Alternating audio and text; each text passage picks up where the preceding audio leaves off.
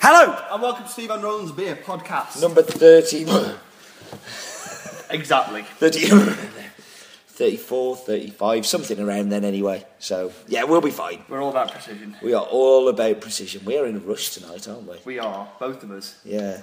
I've got to go to six year old birthday parties. And I've got my wife waiting with my lift. Yes. And uh, I've also got to record in my mug before I go as well. Life's great. We're well organised, aren't we? all well organised. But it's been a hectic week, so I'm allowed. And I think I I'd actually, I, I got a little drum class night, and I'm not sure how I feel about having beer right now, but yeah, we'll see. We'll see how this works out, shall we? So uh, let's talk about this week's beer. It is uh, Budding from Stroud Brewery. I've not heard of these people before. No, me neither. Well, the reason is this is local beer for local people. But we're not local. I know, this is a bit odd. Oh dear, Uh, it's organic. it is and vegan. Oh, Um, Stroud are very big on uh, social enterprise and uh, recycling and environmentally friendly stuff and using local produce, selling it locally so they don't sell to the supermarkets, so on, they just sell to the pubs and shops around them. Um, yeah, they're very big on that stuff. Um, it, the, and beer, organic and vegan. the beer is named after Edwin Beard Budding who Yeah. invented the lawnmower and comes from Thrupp, near Stroud. Oh, that's bizarre. We're That- Drinking beer named after a lawnmower inventor. We are in it with the lawnmower inventor. The lawnmower They inventor, are. sorry, yes. Um, yep. Uh, Stroud was started in May 2006 with a five barrel kit. okay, They've upgraded five years later to a 20 barrel kit. okay. Um, so despite the fact they're a 20 barrel brewery, which is actually a good, a good size, they're Mm-hmm. very local. So again, not one that I've e- ever come across either. So, what do you think they're labelling? Um, I must admit, the labelling does not inspire me and stand out particularly. I don't think. Nope. Um, the, the actually, I think that the various awards they've got posted on there for me, they kind of detract from the design. I Yeah, like having a nice champion, clear champion design. beer of Gloucestershire, so it's hardly a massive acclaim. 2006 and 2008 should s- not still be on the label.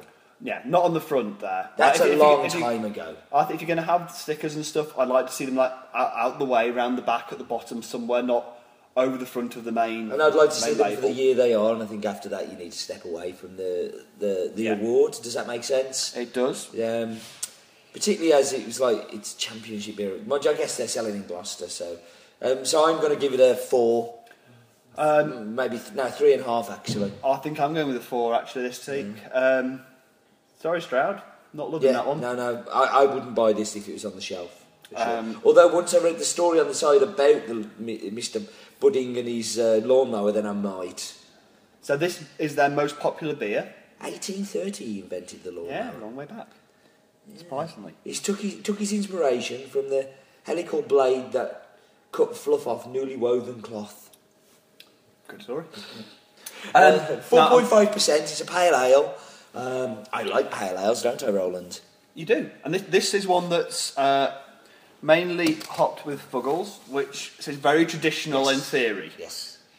And I've got to say, when I opened this, actually, I took a big whiff of it as I was pouring it and thought, "Oh, this smells better than what I was expecting." Actually, I was a little bit cautious about this one. I I didn't have the joy of opening it, um, but um, on tasting it, not loving it. Not loving it at all.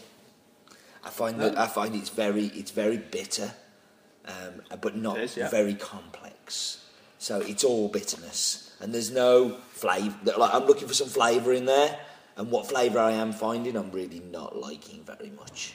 Now this could be that I have a hangover head, and I think you're being a little harsh. Uh, for me, there's definitely a good bitter kick to it. But there's quite a nice kind of juicy sweetness that comes on later uh, that I'm quite enjoying. And I, I, don't. I think this is much more kind of a session beer.